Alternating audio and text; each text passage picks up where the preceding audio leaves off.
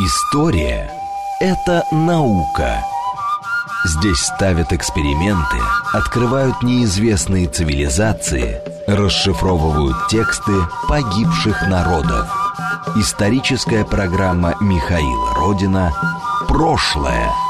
Еще вчера мы этого не знали – еще раз всем привет, это программа «Прошлое», меня зовут Михаил Родин, мы здесь рассказываем о новостях исторической науки. А, и вот сейчас у нас будет уже достаточно привычная для 2020 года у нас рубрика, что называется а, «Современная наука в онлайне», в онлайне, так бы я назвал а, эту рубрику.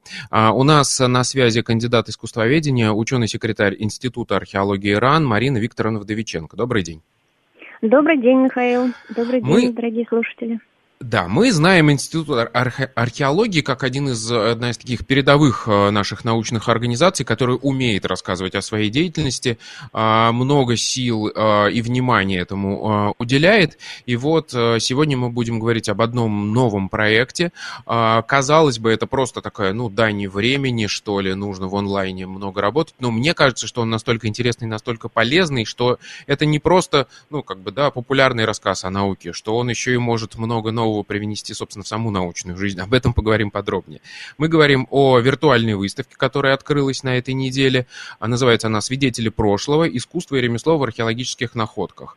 Можно зайти на сайт археолог.ру, сайт Института археологии, и там посмотреть находки. Но не просто посмотреть, а покрутить 3D-модели.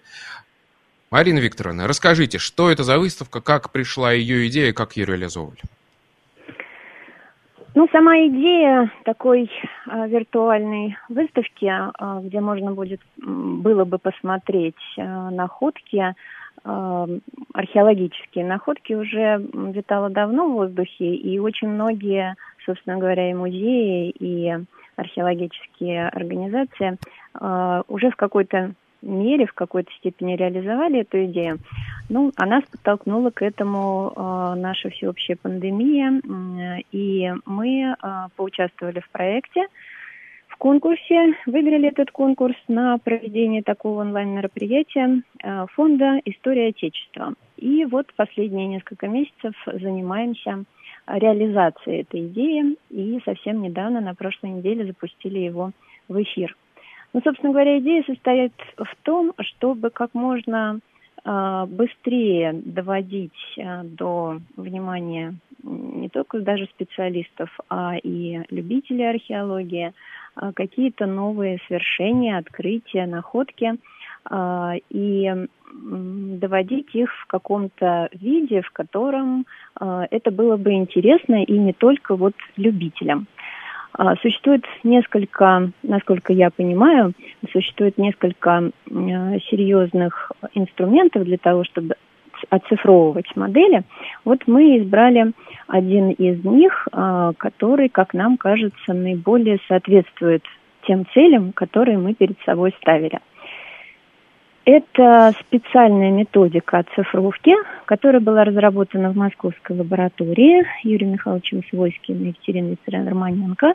И э, эта методика позволяет э, не просто покрутить э, какую-то находку, не просто ее разглядеть, но и применить ну, небольшие такие, существует небольшой инструментарий для изучения этой находки. Ну, в частности, например, можно что-то измерить линейкой, э, онлайн э, совершить сечение э, предмета или подсветить предмет с разных сторон, выявляя тем самым какие-то его особенности, которые даже опытный человек иногда может не заметить. Ну, хотя, конечно, при самом 3D-моделировании это все уже очевидно и, собственно, нацелено именно на это. А, вот такая методика. Мы ее первый раз э, использовали для онлайн э, проекта, потому что, в принципе, естественно, мы уже занимаемся этим давно, и это успешно реализовывается даже не на находках, а на пространственных объектах. Но вот сейчас было занимательно приспосабливать комплекс полученных 3D-моделей э, к тому формату, который нам предоставляет э, сайт, интернет-страница и так далее. Там вылезли совершенно неожиданные проблемы, которые приходилось решать очень быстро. Ну вот, надеюсь, что хотя бы что-то у нас получилось. Конечно, а, ученые тяготеют, как всегда, к такой некой фундаментальности, и наша выставка ни в коем случае и ни в коем а, ради не претендует на какую-то полноту, фундаментальность. А, это только начало большого проекта, который, как мне кажется, должен привести к формированию онлайн-хранилища именно археологических находок и именно последних лет – там с нашим проектом соприкасается много таких сложностей, связанных с хранением находок, э, с авторским правом находок и так далее. И поэтому э, вот сейчас мы нацелены на то, чтобы продемонстрировать э, то, что экспедиции Института археологии Российской Академии Наук за последние три года получили. И, естественно, не в полном объеме, а вот просто то, что мы смогли сейчас собрать в это непростое время, то, что мы смогли оцифровать, и то, что э, из этого комплекса нам кажется наиболее интересным и важным. Ну, вот это в двух словах. А, да, я расскажу о своем пользовательском, так сказать, опыте, и э, прямо скажем, я в восторге, потому что понятно, что это только начало, да, формирования этой коллекции, и там, э, ну, не, она не огромная, но тем не менее уже можно часами сидеть а, у вас на сайте и разглядывать каждую находку. И вы отметили, да, что там есть очень много интересных инструментов, когда ты можешь ее разрезать в любой плоскости, заглянуть внутрь, а, приблизить, э, ну, буквально до каждой поры, рассмотреть, и что, да, интересно, интересно, можно действительно светом подсветить с разных сторон, и это как бы дает новый объем, и ты можешь увидеть то, что при обычном разглядывании, собственно, даже вживую ты такого не увидишь. И, э, насколько я понимаю, это очень полезный инструмент для ученых, но об этом поговорим еще. Как, в общем, создается это 3D-сканирование? Сколько уходит времени на сканирование одной находки? Можно ли это делать у вас в институте или нужно вывозить в лабораторию специальную? Как это происходит?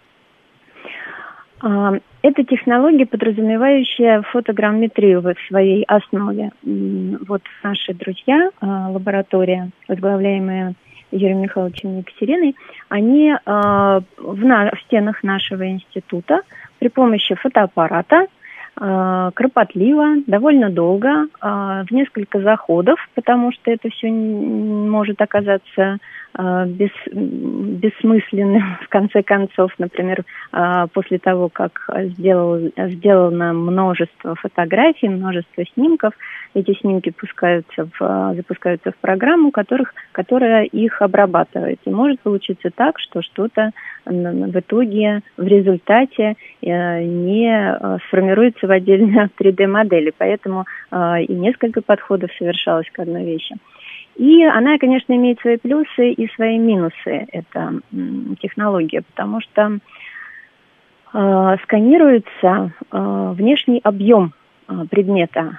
Соответственно, если есть э, возможность сканировать его внутренние поверхности, то тогда 3D-модель получается полной и м, истинной, я бы так сказала. Если же Э, нет возможности, например, в каком-либо сосуде с тонким горлышком или там в каком-то э, с каким-то предметом, которым внутрь которого невозможно залезть фотоаппаратом, то тогда получается, что внутренняя поверхность этого предмета, которую можно разглядеть на 3D-модели в определенном ракурсе, повернув ее, получается выдуманной. Она отражает внешнюю Э, внешний объем, внешнюю поверхность этого предмета. Ну, вот у нас есть на выставке несколько сосудов, и э, есть сосуды, которые мы смогли отсканировать изнутри, и они имеют свою толщину. А есть, например, э, небольшая глиняная керамическая чернильница, э, которую, если э, разрезать и получить этот разрез, то толщины реальной толщины этого предмета мы не будем иметь. Ну и, конечно, очень курьезно и комично немножечко выглядит, когда мы, например, режем бронзовые топоры бронзового века mm. и получается, что это некий такой, такое ювелирное украшение с тонкой-тонкой оболочкой. И вот эти вот э, издержки, я бы сказала, этой технологии, ну просто, видимо, надо иметь в виду и учитывать при разглядывании, при обращении к этим трех, трех, трех, 3D-моделям. Но суть э, этой технологии, конечно, вот э, не, э, не уменьшает, мне кажется, значимость этой технологии.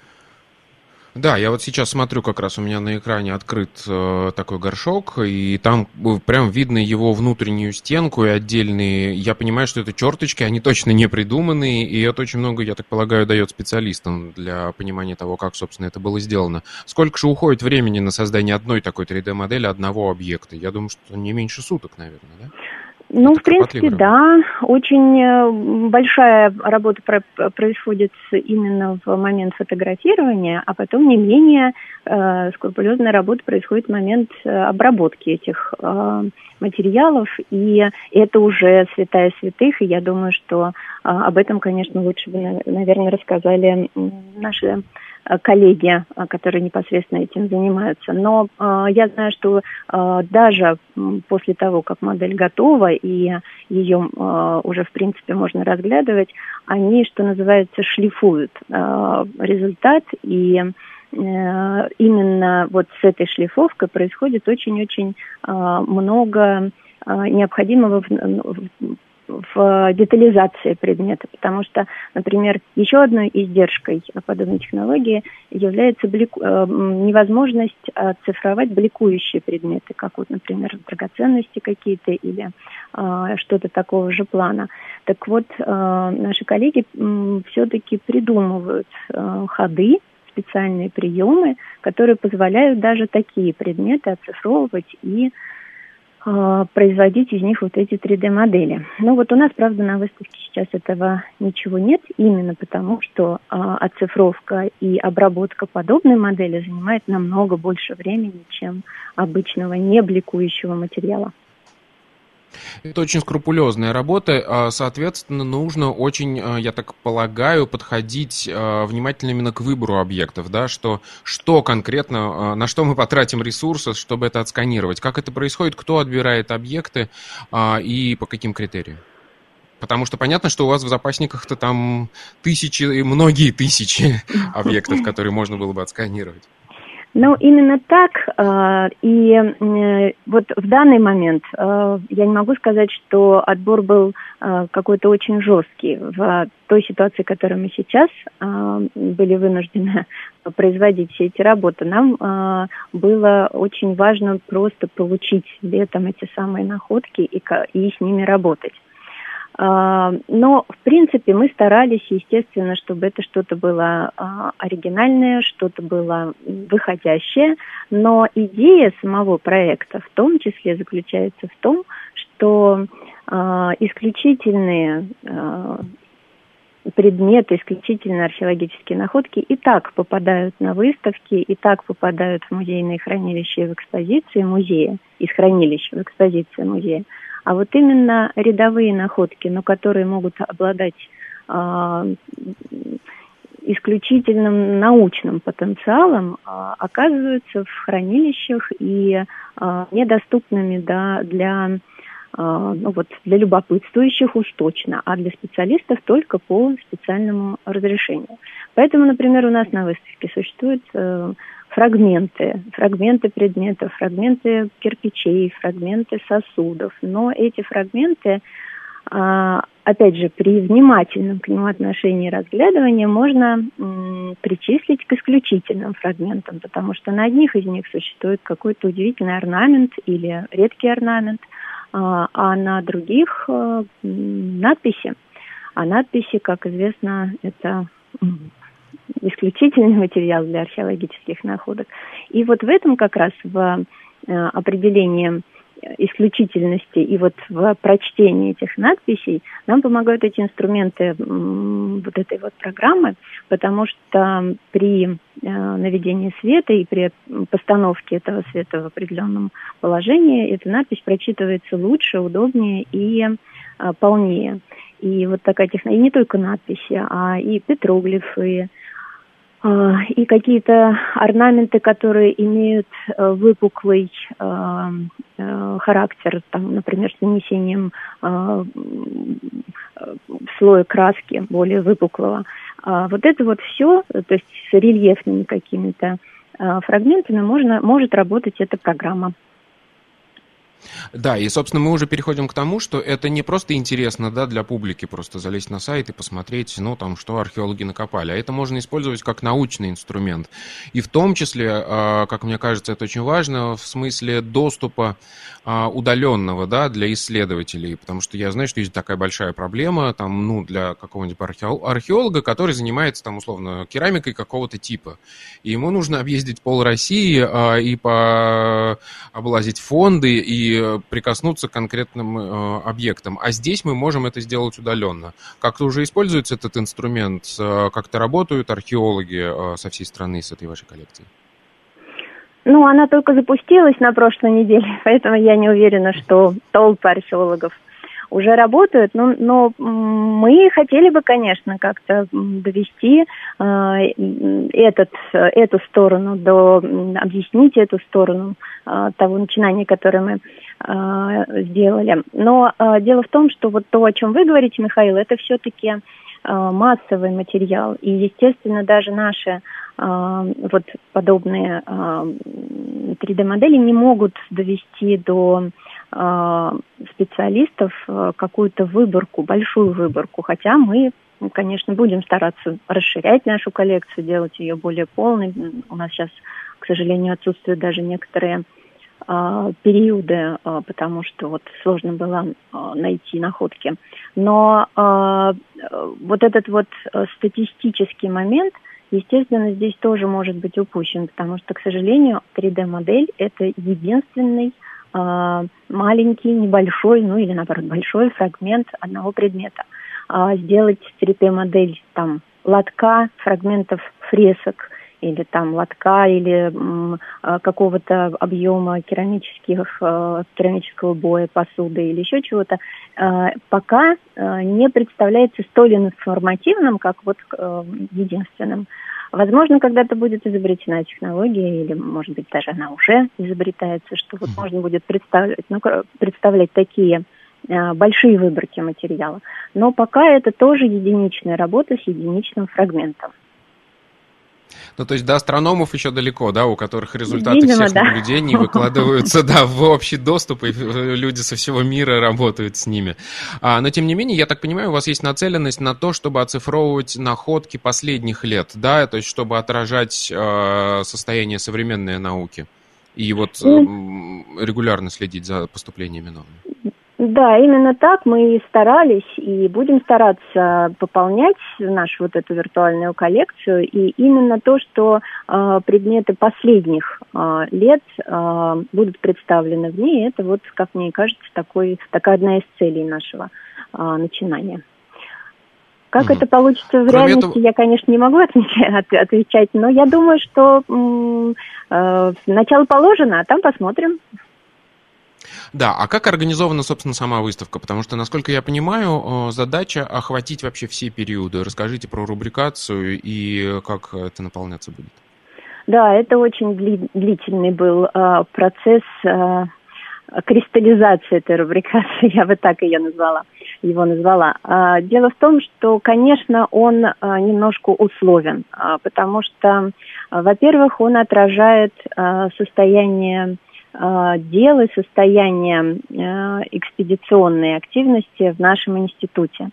А, во-вторых, э, он немножечко эклектичен, потому что в нем, в, это, в, в этих рубриках, в этой рубрикации присутствуют как хронологические деления, так и культурные деления. Именно потому, что отделить одно от другого вот мне представлялось очень-очень тяжело. То есть если мы можем э, разместить э, какой-то прекрасный предмет уже произведения искусства э, в классической цивилизации, то а, в принципе, мы должны были бы его размещать в периода Железного века. И э, вот какая, какое-то противоречие здесь, с чем рядом будет демонстрироваться этот предмет, в какой выборке предметов он будет э, присутствовать. Э, снимать, снять было невозможно, не разделив э, вот все эти рубрики и все эти параграфы в более, а, ну, в более точечном каком-то варианте. И вот сейчас у нас присутствует каменный, бронзовый век, но в то же время присутствуют классические цивилизации, эпох Великого Переселения, средние новые века а, и новое время. А, у нас есть небольшая инструкция, которую мы постарались сделать очень наглядно. Она называется «Как смотреть 3D-модели», и там с анимационными а, экранчиками показано, показаны все инструменты, которые предоставляет вот эта программа и эта технология моделирования. Ну и какой-то небольшой вступительный текст, а, вводящий зрителя а, в суть происходящего, где мы попытались отразить то, чего мы хотели показать и какие цели мы хотели достичь. Вот вступительные тексты я хотел бы отдельно отметить, потому что приятно, когда а, ну, такой продукт делает не кто-то там, ну, условно, там собрались журналисты еще что-то, а делает Институт археологии. И а, тексты я вижу просто по, а, скажем так, по титрам, которые там внизу страницы расположены. Тексты писали очень а, известные и ведущие специалисты по конкретным отраслям, да, и описание им, я так понимаю, можно доверять. Это хорошее, хорошо написанные тексты. И плюс там мне, э, что особенно понравилось, есть всегда упоминание еще литературы, которую можно прочитать про эту находку, про этот период и так далее. Я так понимаю, этому вы уделили тоже большое внимание. Я имею в виду текстовому описанию. Мы постарались, э, да. И насчет э, наших специалистов, конечно же, э, все аннотационные тексты были написаны руководителями раскопок, из которых эти предметы поступали. Почему? Именно потому, что это тот человек и это те люди, которые непосредственно успели пообщаться с этим предметом. Они еще никуда не поступили, они не поступили в музейное хранение пока хотя скоро они как раз там и окажутся. И поэтому единственными людьми, которые а, могут а, претендовать на какое-то мнение об этом предмете, являются руководители участниками и участники экспедиций. И как раз вот это первичное, возможно, эти тексты, они естественно не полные. Это не э, исследования в полной мере, и это не законченные статьи, а это очень краткие аннотации – а, и очень краткая информация о том, что этот предмет представляет в общем. И э, иногда бывает, что в аннотациях существуют какие-то детальные э, отсылочки, детальные описания, но э, иногда, что это что, ну, такой чистый описательный, э, описательный текст. Вот для, в том случае, что если никаких особенных э, деталей мы не, мы не можем сказать о предмете, мы отсылаем к литературе, которая, в принципе, возможно, не об этом конкретном фрагменте или не об этом конкретном а, предмете, но об их а, целостности или, об их похо... или о, каким... о каких-то похожих предметах может поведать зрителям. Ну и еще мы попытались в а, в таком дизайне, в, в оформлении этой выставки а, привлечь внимание именно вот к этим небольшим, но сущностным, важным вещам, а, что дает этот предмет для изучения. Мы а, разместили увеличенные фрагменты, увеличенные фотографии, уже сделанные принтскрином, ну, просто снимочки с модели. И попытались показать вот как раз эту детальность и важность этой детализации для исследователей. Ну и не только, естественно, для исследователей, а для всех, кто как-то понимает важность этого э, предмета. Ну и я отмечу отдельно э, удивительное для меня, то что вот действительно, когда попадаешь в эту онлайн-экспозицию, скажем так, ты попадаешь на такой передний край науки, потому что я вот сейчас нашел костяное навершие плети из Старой Рязани, раскопки 20 года. Буквально вот на днях мы практически разговаривали а, про эти находки, и тут теперь уже их можно покрутить, посмотреть и детально изучить эти, э, эту костяную, костяное навершие плети и почитать про нее, причем, как вы говорите, да, текст, который написан именно руководителем этих раскопок. Поэтому я думаю, что действительно можно проводить часы на этом сайте. Спасибо вам большое за это начинание. Надеюсь, я, коллекция будет пополняться э, и расти. А, спасибо большое. У нас на связи была Марина Викторовна Вдовиченко. Мы говорили о а, новом проекте Институте, Института археологии, онлайн-экспозиции находок в 3D моделях. Это была программа «Прошлое». Меня зовут Михаил Родин. До новых встреч. Пока.